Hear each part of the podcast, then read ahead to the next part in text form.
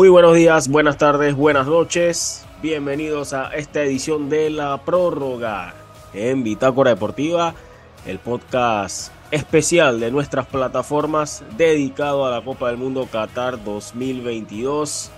Bueno, ya tenemos finalista, el que había empezado mal, el que de pronto tenía muchos temblando, el que con esa primera caída apaciguaba ese hype, como se dice hoy en día, o esas altas expectativas que se tenían en un principio, pero que ahora vuelven como la marea alta, las altas, las altas expectativas que rodean al albiceleste que hoy consigue su clasificación a la final de la Copa del Mundo Qatar 2022. Samuel Macolín quien les saluda hoy en compañía de Jesús Pinto. Jesús, ¿cómo te encuentras?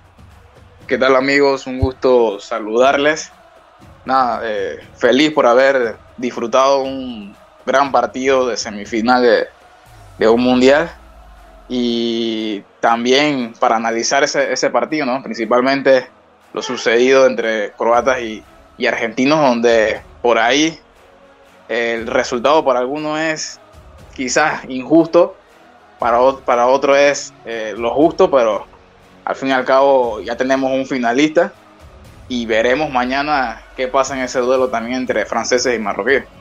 También está con nosotros Alexis Peralta, pero un panameño a la distancia, un panameño que se encuentra en Buenos Aires. Alexis, yo me imagino que todo eso es fiesta, eh, fiesta masiva por todos lados, porque desde hace años no se, no se vivía algo como lo está viviendo ahorita Argentina, ¿no?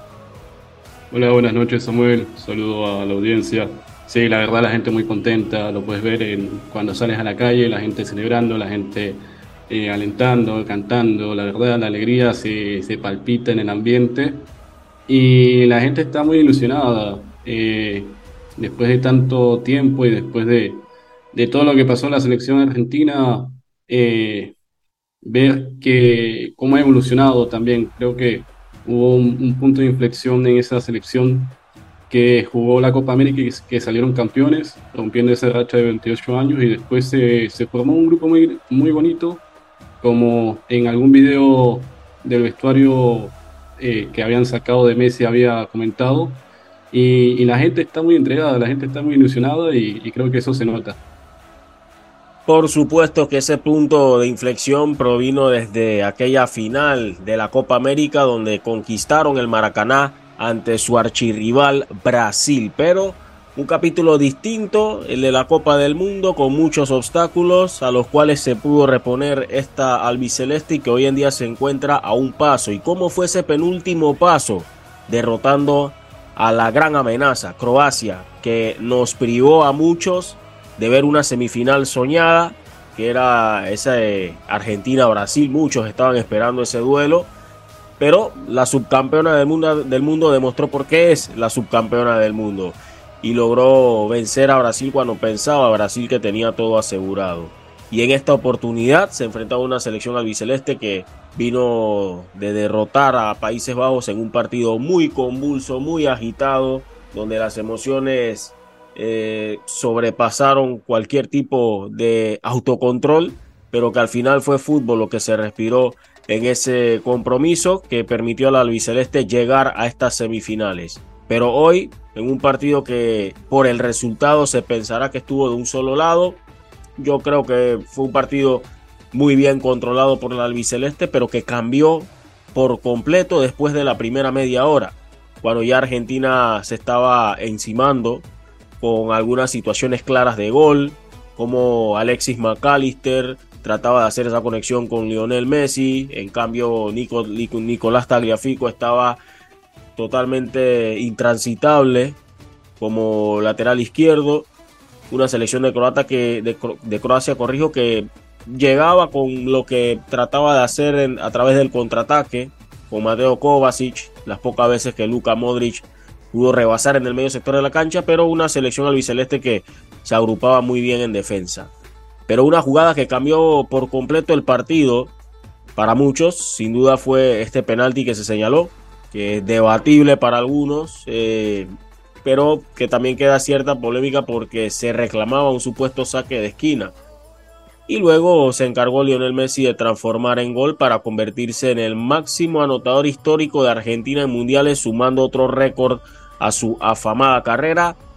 Y ya después de eso, en poco tiempo apareció Julián Álvarez, un 9 distinto para esta selección albiceleste, con un, con un contragolpe tremendo que se mandó en ese saque de esquina de la selección croata. Y luego el propio Julián Álvarez que se encargó de sentenciar el partido empezando la segunda parte gracias a una muy buena, digamos que asombrosa jugada de Lionel Messi que nos remontó a los mejores años que llegó a tener Lionel Messi.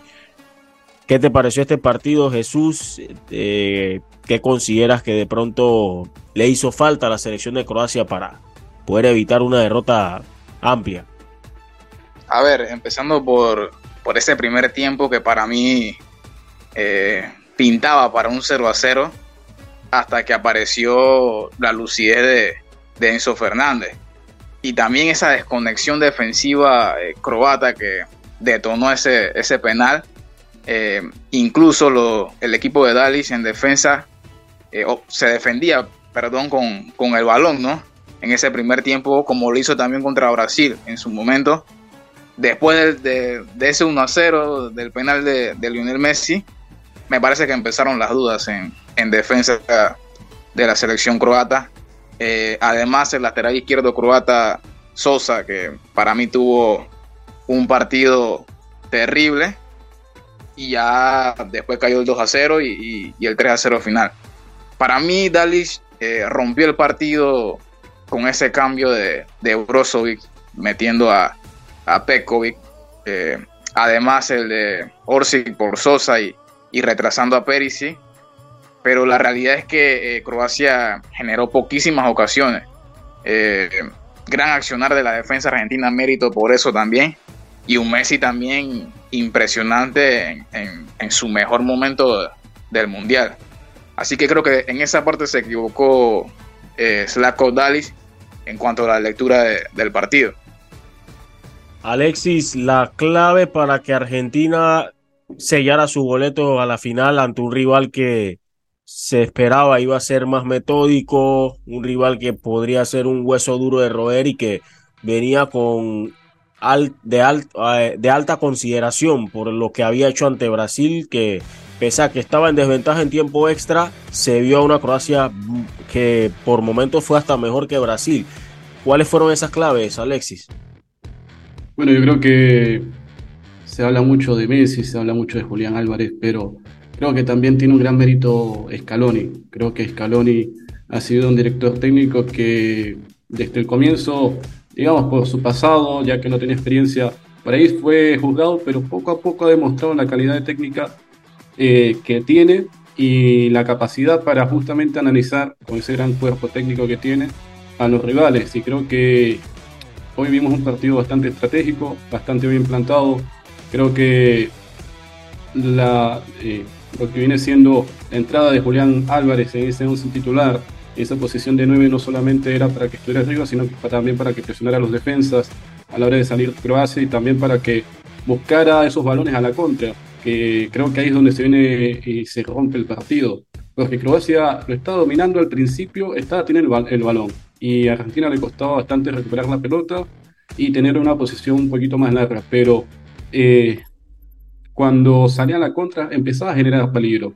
Argentina cuando quería salir, eh, de a poco estaba yendo a más y siempre era de la mano de Julián, siempre te aparecía por izquierda, por derecho y por el centro. Y así fue como apareció el primer gol, un muy buen balón eh, para habilitar a Julián Álvarez de Enzo Fernández, que lo deja prácticamente con tiempo y espacio para el 1 a 1 contra el arquero de Croacia y bueno, eh, que termina siendo penal. Y bueno, la contundencia de Messi me parece increíble. Eh, más allá de que se, se venía hablando de que Croacia tenía muy buen portero para parar penaltis, eh, creo que el cobre de Messi fue inatajable, la verdad. O sea, cobró muy bien el penal.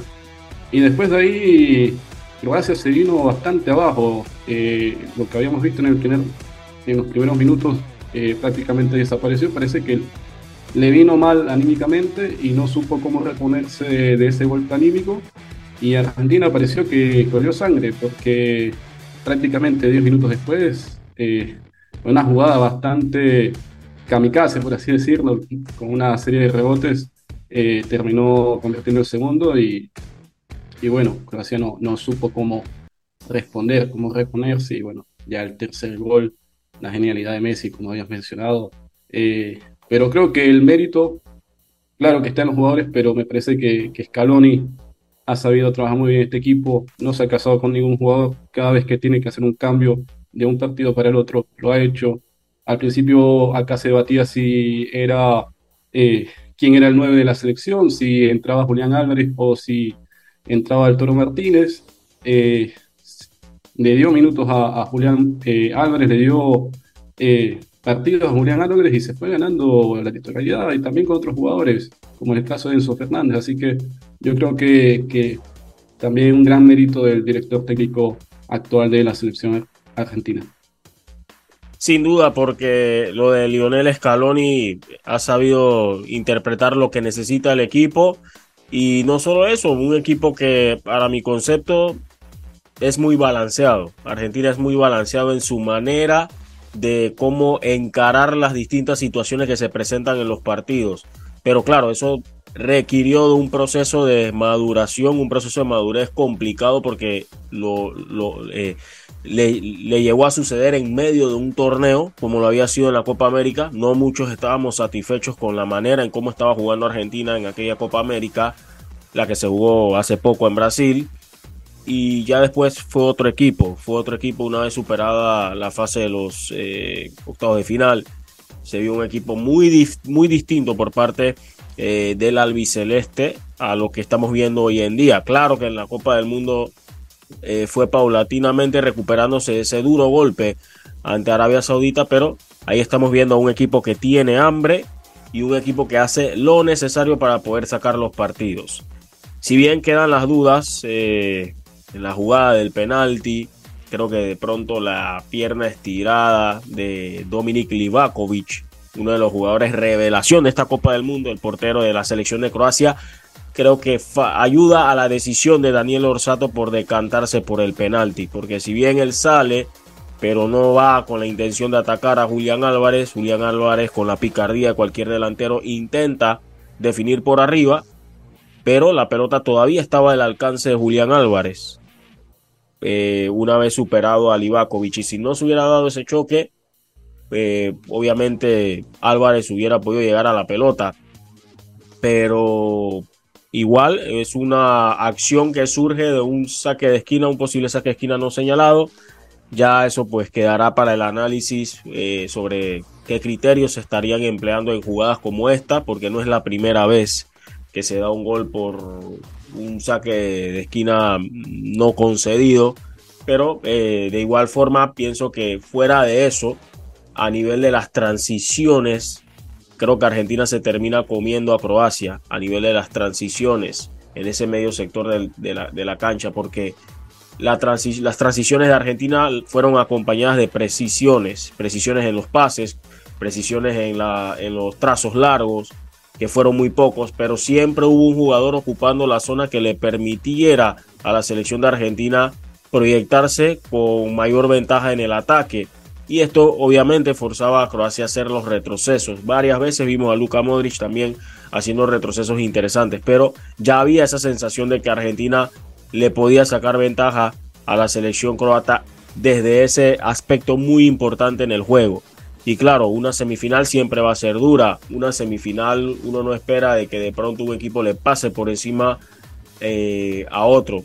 No ha sido el caso, pero el resultado sí refleja de que hubo un equipo que sí encontró mayor claridad de cara al gol a diferencia del otro. Y qué mejor momento para un Julián Álvarez eh, demostrando el por qué lleva la camiseta 9 de esta selección albiceleste, pero es un 9 muy distinto a lo que habíamos visto en su momento con Gonzalo Higuaín, con el propio eh, Sergio El Kun Agüero, porque este es un 9 que te puede, que parte desde muy atrás también, te puede generar situaciones de espacio, te puede recuperar balones también, ejerce una presión importante también en salida del equipo contrario y tiene mucha calma dentro del área al momento de finalizar las jugadas. Siempre encuentra la manera de, quedar eh, con una, en una situación de remate y, eso sin duda pues se resalta este chico Julián Álvarez del cual hemos venido pues eh, destacando sus cualidades desde que estaba en River Plate. Un chico totalmente distinto, este Julián Álvarez. Así que eh, hoy se une a una lista interesante de futbolistas argentinos que han anotado dos goles en semifinales. Diego Armando Maradona y Mario Alberto Kempes, si no me equivoco, Alexis, no sé si tengo ese dato correcto, de jugadores que han anotado en, semifinales con la albiceleste. Lo cierto es que Argentina ganó en buena lid y está en la siguiente fase. ¿Qué les parece si escuchamos algunas palabras de Lionel Messi? Bastante contento con esta clasificación. La verdad que estoy disfrutando muchísimo de, todo esto, por suerte me siento, me siento bien, me siento eh, fuerte para, afrontar cada partido. Creo que venimos haciendo eh, sacrificios muy grandes. El último partido jugamos un, alargue que no fue, no fue, no fue nada fácil. Hoy, hoy llegábamos cansados, pero el grupo eh, volvió a sacar fuerza donde no tiene para para, para dar un plumá y, bueno, hicimos un partido muy serio, un partido que sabíamos que ser iba a ser de la manera que, que, fue, lo preparamos muy, muy bien porque sabíamos que ellos, ellos no iban a tener mucho la pelota porque en el medio tienen muy buenos jugadores y que no iba, íbamos a tener que, que, correr, pero que después íbamos a tener nuestras ocasiones porque también se desordenaba rápido. Creo que preparamos un partido eh, muy bien preparado, como lo hacemos como lo hacemos siempre y en lo personal eh, me siento me siento feliz durante todo este mundial, lo estoy disfrutando muchísimo y por suerte puedo, puedo ayudar al grupo a que, a que las cosas salgan. No, creo que, que este grupo, eh, más allá de la fortaleza grupal que tiene, es muy, muy inteligente, que sabe leer los momentos del partido, de cada partido, creo que lo había hecho Caloni también hace, hace poco, que es, es un grupo muy muy inteligente, que, que, sabe sufrir cuando tiene que sufrir, que sabe tener la pelota cuando hay que tenerla, que sabe eh, cuándo se puede presionar, cuándo hay que replegar, que sabe leer muy bien los partidos y que sobre todo lo prepara muy bien a todos los partidos, que, que tiene un cuerpo técnico que, que, es muy bueno, que no deja nada al azar y que, que cada detalle de cada partido te lo hace saber y después pasa. Y eso es una gran ayuda para nosotros cuando estamos dentro de la cancha, porque en ningún momento estamos perdidos, en cada momento sabemos lo que, lo que tenemos que hacer, cómo se van a dar los partidos. Repito, como dije recién, hoy sabíamos que el partido iba a ser de esta manera y por eso no nos desesperábamos cuando teníamos que correr y cuando nos movían de un lado para otro, porque sabíamos que que es el fuerte de ellos, eh, tenerte mucha posesión, pero también sabíamos que, que podría ser una, una fortaleza nuestra también cuando, cuando recuperábamos, porque ellos eh, son muy desordenados los tres medio para, para tener la pelota y dejaban mucho espacio. Y creo que, que, bueno, no sé si te respondí, pero un poco de todo eso. este grupo volvió a demostrar lo fuerte que es y fue, fue, fue sacando partido a partido adelante. Eh, que nosotros puerta adentro estábamos muy muy confiados que lo íbamos a sacar porque sabemos lo que lo que somos como, como grupo, como equipo y, perdimos por, por, detalles el primer partido y, a partir de ahí creo que eso nos ayudó para, para crecer aún, aún más en, el, en el campeonato y en, y en nosotros en lo grupal.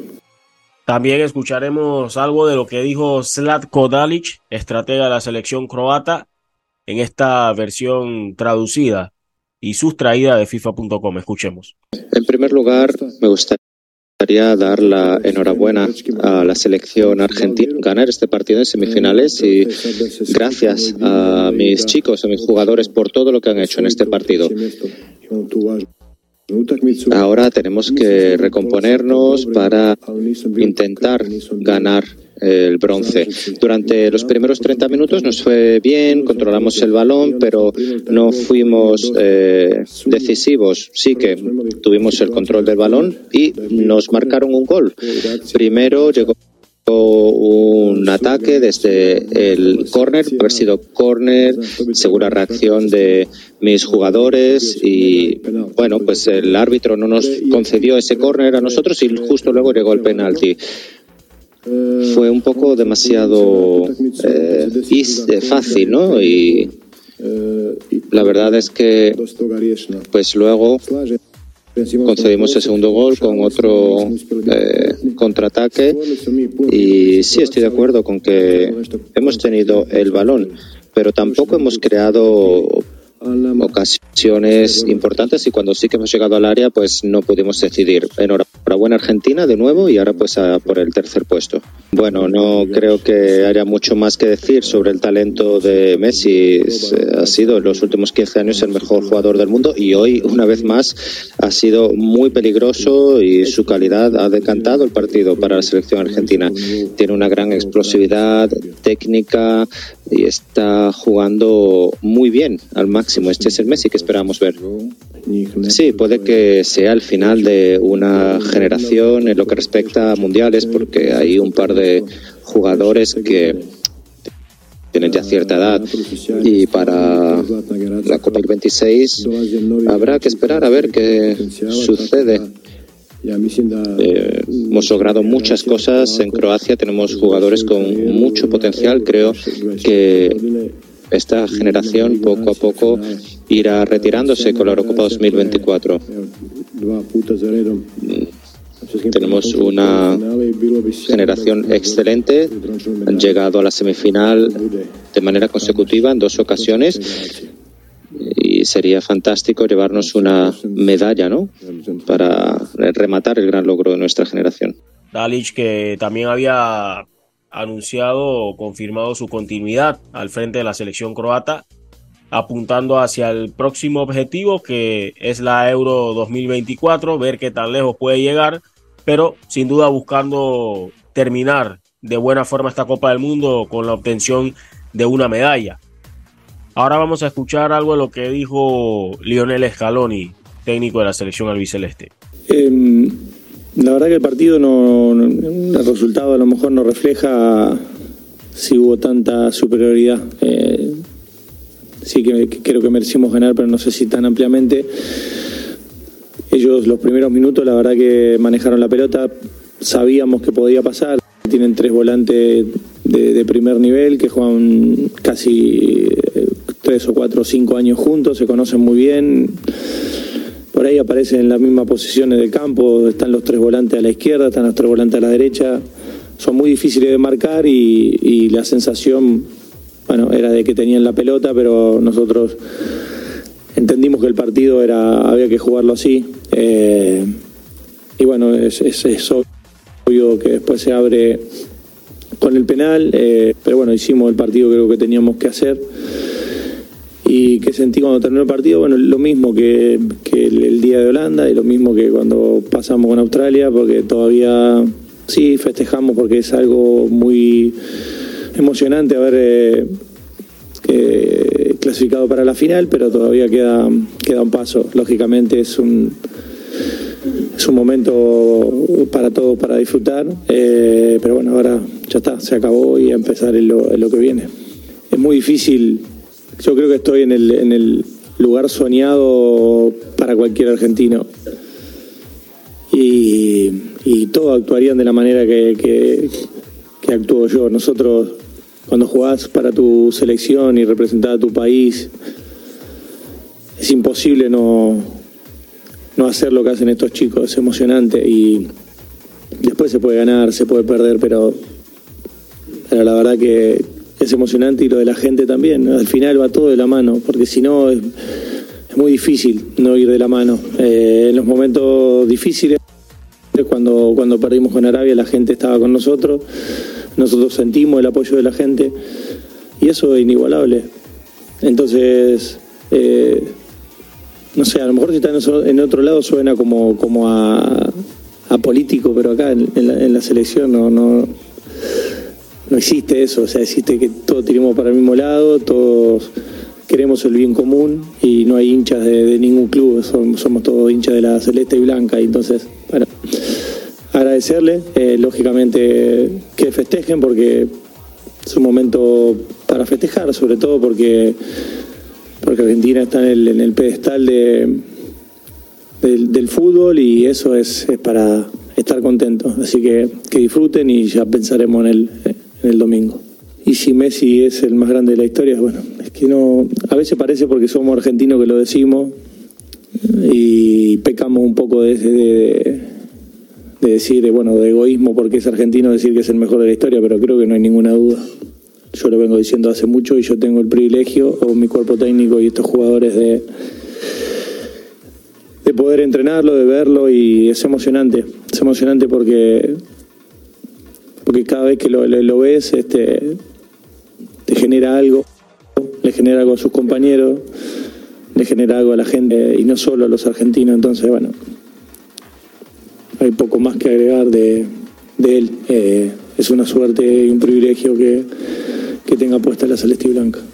El partido de Julián es, es, muy bueno, la verdad que no, no solo porque hizo dos goles, sino porque nos dio una mano bárbara en, en esos tres volantes que tenían ellos y nosotros a veces teníamos dos porque lo, lo, los de afuera tenían que, tapar la subida de los laterales y Julián venía con Brozovic o venía con el que tocaba en el medio. La verdad que tiene un despliegue increíble. Eh, está, bueno, con la edad que tiene también es, es normal que, que si quiera comer el mundo y es un chico que, que gana, que la verdad que lo que le decís lo hace y, y estamos, estamos contentos, sobre todo porque porque pudo plasmar en la red y eso está, está bien para un delantero.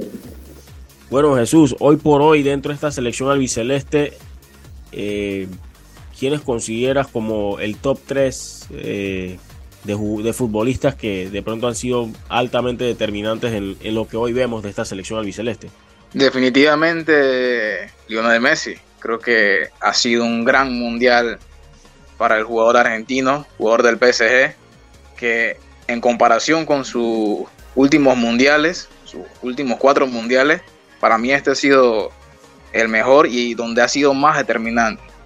Por ahí en, el segundo lugar me quedo con Enzo Fernández, que a pesar de que empezó el mundial como suplente, también ha sido importante y determinante para esta selección. Y Julián Álvarez, creo que también con sus goles eh, le, da, le ha dado esa contundencia al equipo de Scaloni que hoy lo tiene a un paso de la Copa del Mundo. Ese sería mi podio, Samuel. Alexis, tu podio de la albiceleste. Sé que habías adelantado parte en tu primera intervención, pero háblanos un poquito sobre cuál sería ese podio que tienes eh, del albiceleste, ¿no? Bueno, eh, concuerdo bastante con, con Jesús, eh, pero agregaría a, a, un, a un jugador más que también me parece que es importantísimo para el equipo y que le ha inyectado mucha moral y ha estado en los momentos importantes, que es el Diego Martínez. Eh, me parece que el arquero eh, de la selección argentina, cuando en ese momento no, no, no, sabíamos quién era el recambio de Chiquito Romero, apareció el Diego y, y que ha sido trascendental porque atajó los dos penales contra Holanda, que, que fueron importantísimos, y, y, le ayudó justamente a que clasificara a esta semifinal. Pero también es un arquero que te brinda mucha seguridad a la hora de salir eh, en los balones parados. Creo que Argentina ha tenido esa seguridad eh, en la portería. Y bueno, qué decir de, de los jugadores que, que, mencionó Jesús, ¿no? Eh, Enzo Fernández, que después del primer partido, no, no sé si el primero o el segundo partido, se ganó la titularidad por la calidad de jugador que es. Creo que todo el mundo lo puede ver, que es pedazo de jugador que tiene mucho futuro. Messi, eh, creo que cinco partidos, eh, de seis partidos, cinco goles, creo que cinco MVPs. Eh, no, no, creo que sea casualidad, creo que se lo dé de una manera bastante, bastante fijado a la meta que quiere de, ganar el mundial, bastante enfocado a, a, a conseguir ese, ese trofeo que tanto desee tanto añora. Y bueno, Julián Álvarez, que también un pibe que, que, bueno, llegó este año a Europa, pero que venía rompiéndola en River Play y ha demostrado que, que, es un delantero y que es un jugador que, que es muy laburador, que es muy trabajador, eh, corre, presiona, te mete, eh, eh, jala la defensa, crea espacios y, y, creo que me quedaría con, esto, con estos cuatro. Por ahí si me dijeras a quién pongo primero segundo, bueno, primero Messi, pero creo que después los tres no, no, no estaría en la disposición de, de enumerarlos, porque me parece que tanto Julián Álvarez como Enzo Fernández como Diego Martínez han sido bastante buenos y, bastante fundamentales, al igual que el colectivo en sí, pero creo que han sido los que más han eh, destacado. Y bien, después de escuchar ese balance sobre lo que fue este, esta primera semifinal, nos preparamos ya para lo que va a ser la segunda semifinal. Un partidazo. Un partidazo que tiene también algunos temas en común entre franceses y marroquíes. Pero eso será después de estos importantes mensajes del Ministerio de Obras Públicas.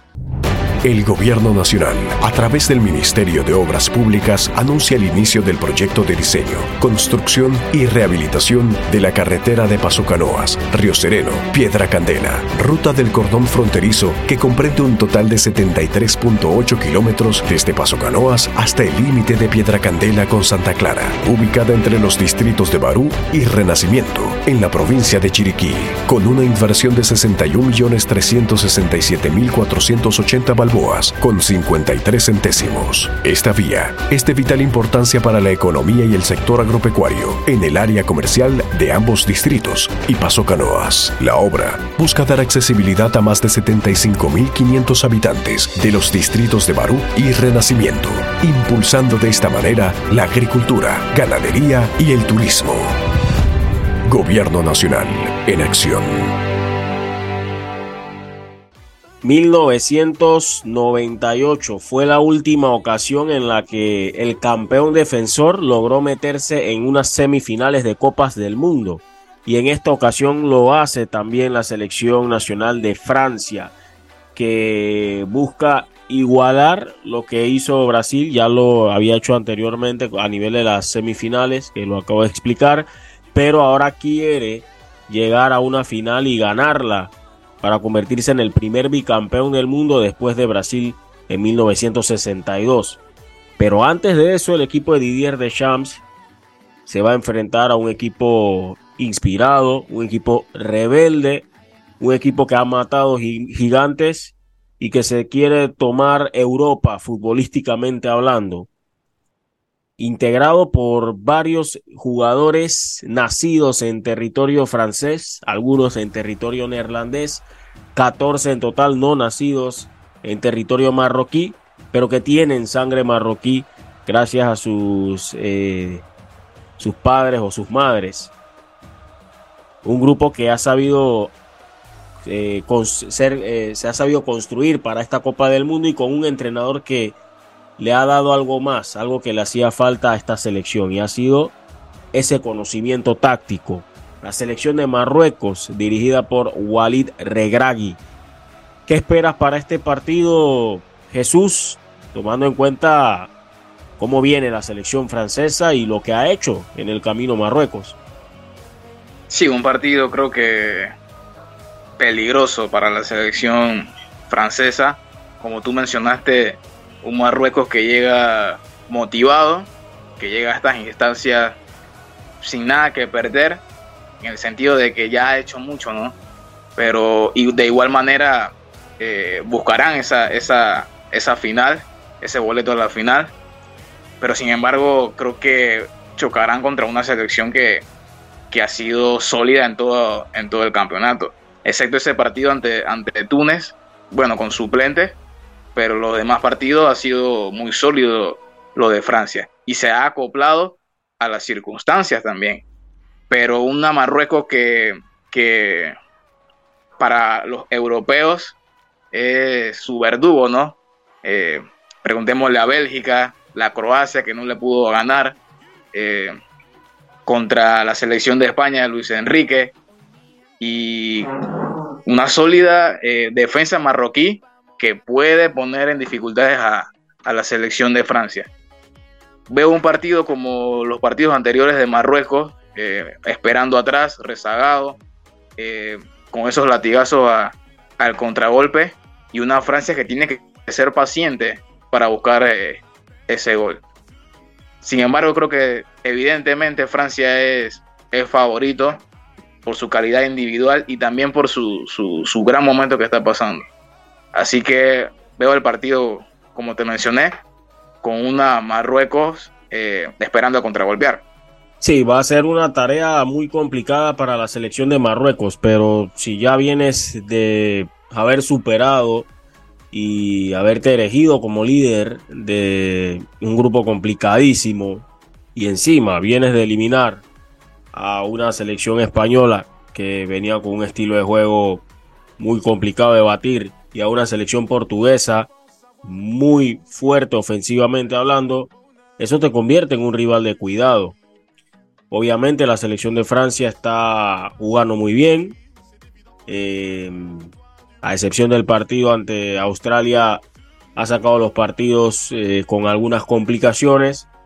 Pero yo sí estoy enteramente seguro de que Marruecos no es Australia, Marruecos tampoco es Polonia, es un equipo que tiene armas para hacer daño y partiendo desde, lo táctico es un equipo que no le incomoda defender y contraatacar. Youssef Nesiri ha sido un delantero muy paciente para la forma de juego que tiene la selección de Marruecos y donde ha aprovechado como uno diría por ahí, las pocas balas que a veces utiliza la selección de Marruecos, gracias a la precisión que tiene precisamente esta selección de Marruecos. Eh, lo de un Sofian Rabat y lo de un Ounahi en el medio campo que sin duda llama mucho la atención, sobre todo por cómo se multiplican estos jugadores en varios sectores de la cancha, eh, ayudando muchísimo a los defensores y el hecho de que esta selección recupera también a dos defensores que no estuvieron por acumulación de tarjetas en el partido ante Portugal. Me refiero a Nayef Aguerd, que estuvo eh, suspendido, y Nozair Masraoui, jugador del Ajax, que es importantísimo este lateral izquierdo, perdón, del Bayern Múnich, que es jugador importantísimo este lateral izquierdo. Entonces, tomando en cuenta eso más lo que ya cuenta esta selección eh, de Marruecos en su frente de ataque con Hakim Ziyech, em, también un Sofian Boufal, que por los costados ambos están generando muchísimo fútbol ofensivo para este equipo de Marruecos. Francia va a tener mucho trabajo que hacer. De pronto el duelo ante Inglaterra sirvió para como buen sparring para lo que viene, porque te vas eh, se enfrentaron un equipo que era prácticamente igual de capaz que ellos para poder dejarlos en el camino, pero ahora te enfrentas en el papel a una selección que de pronto no tiene los mismos recursos en ataque que tú tienes, pero que colectivamente te puede exigir muchísimo. Y ya lo que te mostró Túnez, aunque mostraste, aunque utilizaste a tu banquillo de suplentes, te da un poquito de sensaciones de qué no debes hacer ante Marruecos, Alexis. Sí, una selección de Marruecos que ha sorprendido a propios y extraños. Creo que ha tenido una propuesta de juego que ha sabido aplicarla muy bien. La verdad, a la hora de defender se, se aplica muy bien los, los marroquíes. La verdad, meten el cerrojazo y, y es muy difícil hacerle ocasiones. Y si no, que se lo pregunten a España o se lo pregunten a, a Portugal. Y que tienen jugadores para hacerte daño. Tienen jugadores, como bien mencionas, eh, como Sijek, eh, como en Yesiri, eh, que pueden generar bastante peligro. Yo lo que veo también importante es tener cuenta la, selección y la calidad que tiene Francia, porque la verdad es una selección que arriba tiene línea por línea y, jugador por jugador jugadores bastante potentes, bastante eh, digamos que, que genera mucho peligro, como es Mbappé, como es Dembélé, como es Giroud, como es el propio también Griezmann. Creo que el juego va a pasar más que nada por...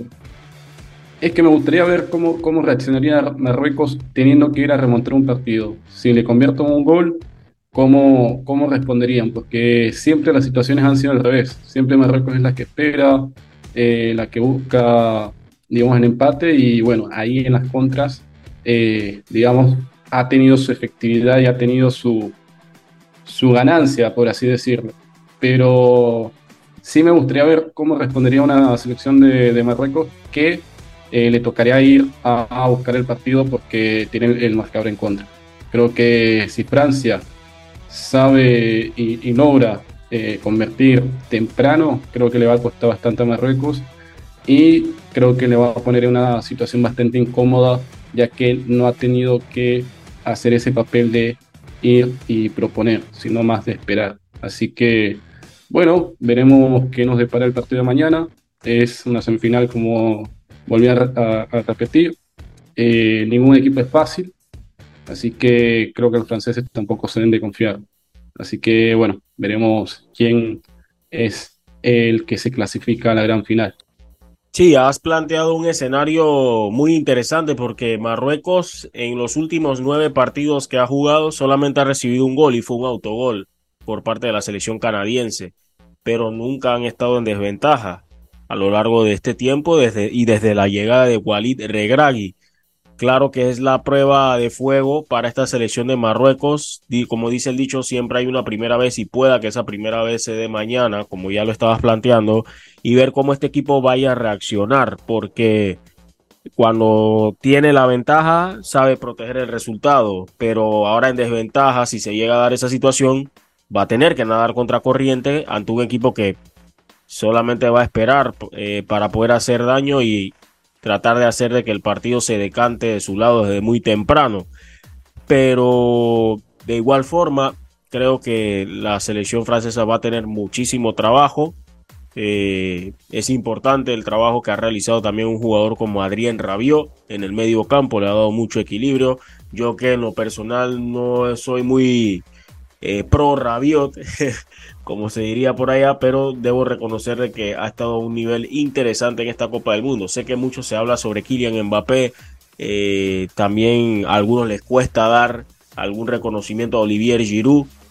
Eh, ya no se habla de Karim Benzema, pero si yo tendría que hablar de una ausencia notable en Marruecos y con la que han sabido convivir en esta Copa del Mundo y es un jugador que no con el que no pudieron contar es con Tariq Tisoudali, que había sido uno de sus mayores artilleros en este ciclo para la selección de Marruecos, futbolista del Gant de Bélgica. Él no estuvo en esta Copa del Mundo porque se la perdió por lesión y tampoco van a contar con Walid Chedira. Walid Chedira, el hombre del Bari de Italia, que tiene muchos elogios allá, pero no ha podido reflejar ese nivel del cual se espera acá con la selección de Marruecos. Al punto que hay que, hay que decirlo, es un jugador que ha errado y ha eh, arruinado también algunas jugadas importantes de gol para este equipo y se fue con roja en el último duelo ante Portugal en los minutos finales. Pero eh, Nesiri va a tener una tarde muy complicada si no tiene ese apoyo constante porque se va a convertir en, una, en un jugador bastante fácil de manejar para la pareja de centrales de la selección francesa. Eh, bueno, Jesús, ¿cuáles deberían ser los, los, mayores puntos de atención para esta selección de Marruecos si quiere pensar en poder dar otra sorpresa? No, yo creo que jugar a lo que han jugado eh, en, esta, en estos últimos partidos, eh, que es lo que le ha llevado a llegar a esta semifinal. estar sólido en defensa y también, ojito con eh, la posición de Grisman. Creo que Grisman ha sido el eje para mí de esta, esta selección francesa y yo creo que eh, sería interesante ese duelo entre Grisman y Anrabat para por lo menos cortarle los circuitos a la selección eh, francesa. Desde ese, ese sería mi punto de vista en cuanto a la organización en ofensiva que, que tiene Francia y que ese sería para mí una solución para evitar que, Francia llegue con mucha claridad al arco marroquí. Sí, va a ser un partido que le va a demandar muchísimo a la selección de Marruecos porque sin duda que la consistencia que ha mostrado el equipo de Didier Deschamps habla por sí sola. Marruecos que se convierte en el primer semifinalista no perteneciente a la Conmebol ni tampoco a la UEFA desde Corea del Sur en el 2002 y Estados Unidos en 1930.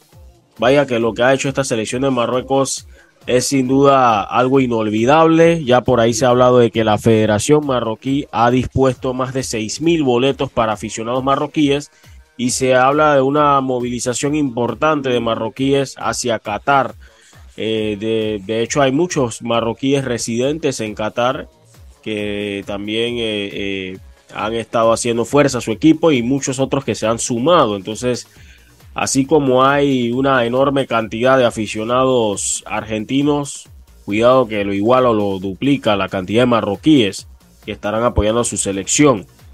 Este partido se va a jugar en el Al Bayt Stadium y el árbitro será el mexicano César Ramos, que ha tenido un desempeño bastante bueno en esta Copa del Mundo, César Ramos. Así que vamos, vamos a ver qué, sucederá mañana, si se va a imponer la, la, entre comillas, lógica del favorito, o seguiremos viendo a una selección de Marruecos maravillar a más personas, metiéndose en lo que sería una final inédita o si se va a dar esa revancha de la Copa del Mundo 2018 donde Francia dejó a Argentina en octavos de final. Alexis, eh, tomando en cuenta lo de Francia y lo que ha venido demostrando a lo largo de este campeonato, ¿sientes que la presión está del, del lado del equipo francés? Me parece todo lo contrario. Me parece que por lo general, eh, Francia viene de romper la racha de, del vigente campeón. Recordemos que en las pasadas competiciones del Mundial, eh, la selección que venía de ser campeona quedaba eliminada en fase de grupo. Le pasó a Alemania, eh, le pasó a España en Brasil, le pasó a Italia en Sudáfrica y Francia, la verdad es que rompió esa mala racha. Y también lo que tiene Francia es que construyó un grupo que sigue firme desde 2018. Si ves los nombres, a pesar de que ha habido jugadores importantes que, les ha tocado quedarse fuera de, la, la, convocatoria, ya sea eh, debido a lesión, debido al rendimiento, han venido jugadores que eh, han, dado están prácticamente al mismo nivel y están rendiendo muy bien y creo que De Chan ha construido un gran grupo eh, un gran colectivo. Creo que Francia tiene, eh, por cada zona del campo, tiene nombres importantes. En la portería ya tienes a Lloris, en la defensa eh, tenés a, jugadores importantes, en el mediocampo también, en la delantera tenés a Dembélé, tenés a Mbappé, tenés a Yuru, que como bien mencionás, es un jugador que, se, que es bastante infravalorado, pero que ha sido bastante importante para esta selección. No es casualidad tampoco que se haya convertido en el máximo goleador de esta selección francesa. Y, creo que no tiene nada que perder Francia. O sea, viene de, ser campeona, tiene, digamos, eh, un equipo fantástico. Creo que tiene muy bien entendido a lo que juegan. Y bueno, veremos mañana si si logran, digamos, hacer valer ese, el, ser campeones y, querer ir por lo que viene siendo eh, la, tercera de, Francia, que también sería la tercera Copa del Mundo que tendría Francia. Pero creo que, que, como digo, son dos selecciones, tanto Marruecos como Francia, que no tienen nada que perder. Creo que, que las dos llegan en gran momento y que, bueno, va a ser un duelo bastante entretenido porque son dos selecciones que una tiene un ataque bastante importante y que tiene una ofensiva bastante importante, como es Francia, y tenés a una defensa bastante poderosa, como es la marroquí. Así que, eh, bueno, veremos cómo se, desenvuelve mañana las cosas, pero bueno, siento que por nombre y, y por calidad, Francia por ahí tiene cierto peso de favoritismo ante una Marruecos que puede sorprender. Bueno, eh, eso es en cuanto al partido de mañana. Ya estamos por despedir la edición de hoy. Jesús, no sé si tienes algo más que agregar antes de despedir. No, Samuel, creo que hemos abarcado todo lo, sucedido el día de hoy y también ese análisis para el partido de mañana, ¿no? Eh, recordar también a, nuestros oyentes, eh, seguirnos en nuestras redes sociales, en Instagram, Bitácora Deportiva, y en Twitter Bitácora Deportiva PMA y en nuestra página web bitácoradeportiva.com. Alexis, no sé si tienes algo más que agregar. Pero el momento, bueno, ha sido una gran, un gran mundial, creo que lo venimos disfrutando y esperemos que el partido de mañana también sea un, espectáculo, que la verdad podamos disfrutar y que sea un partido entretenido. Como siempre, agradecidos con todas y todos por su tiempo escuchando este podcast. Ya saben, estará disponible no solo en Anchor, también en Apple Podcast, Spotify y próximamente en Google Podcast. Les hablo Samuel Macolin, a nombre de Jesús Pinto, Alexis Peralta. Nos estamos escuchando en una próxima edición. Saludos.